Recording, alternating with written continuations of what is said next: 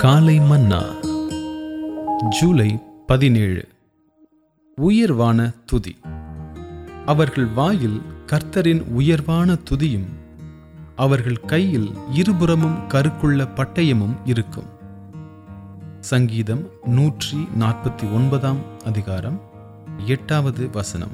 English Bible. உயர்வான துதி என்று ஒன்று இருக்குமாயின் தாழ்ந்த நிலையிலுள்ள துதியும் கூட இருக்க வேண்டுமல்லவா?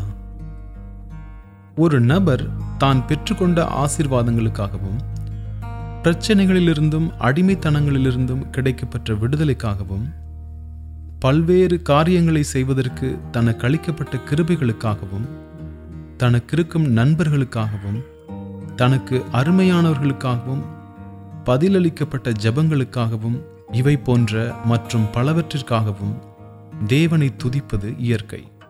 இது தேவனை துதிப்பதின் தாழ்வான நிலையாகும். தேவனை துதிப்பதின் உயர்வான நிலை யாது?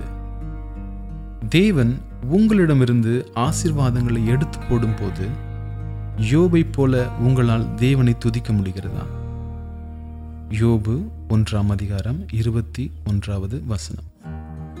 காரியங்களை திறம்பட செய்வதற்கு தேவன் மற்றவர்களுக்கு அளித்திருக்கும் கிருபைகளுக்காக அப்போ சிலர் பவுளைப் போல உங்களால் தேவனை துதிக்க முடிகிறதா?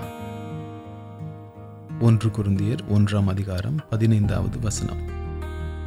கர்த்தராகிய இயேசு மத்தேயு ஐந்தாம் அதிகாரம் நாற்பத்தி நான்கில் நமக்கு போதித்திருப்பதைப் போல உங்கள் சத்துருக்களுக்காகவும் உங்களை புறக்கணிக்கிறவர்களுக்காகவும் உங்களை துன்பப்படுத்துகிறவர்களுக்காகவும் உங்களை சிறுமிப்படுத்துகிறவர்களுக்காகவும் உங்களை தவறாக விளங்கிக் கொள்ளுகிறவர்களுக்காகவும் தேவன் அவர்களை ஆசீர்வதிக்கும்படி உங்களால் தேவனை ஸ்தோத்திரிக்க முடிகிறதா?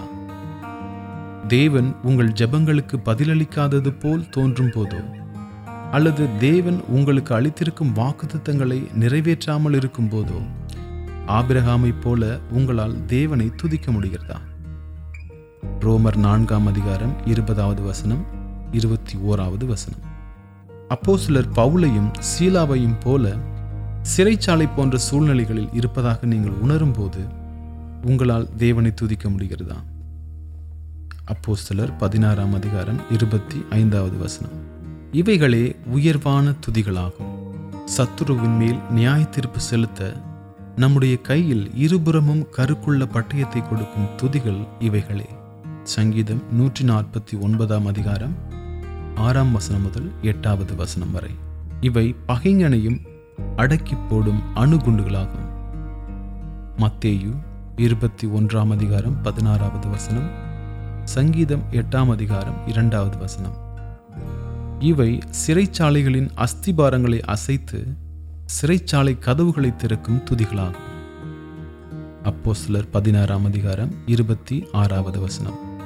தேவ பிள்ளையே பிசாசின் வல்லமைகள் தோற்கடிக்கப்படுவதை நீ காண வேண்டுமா?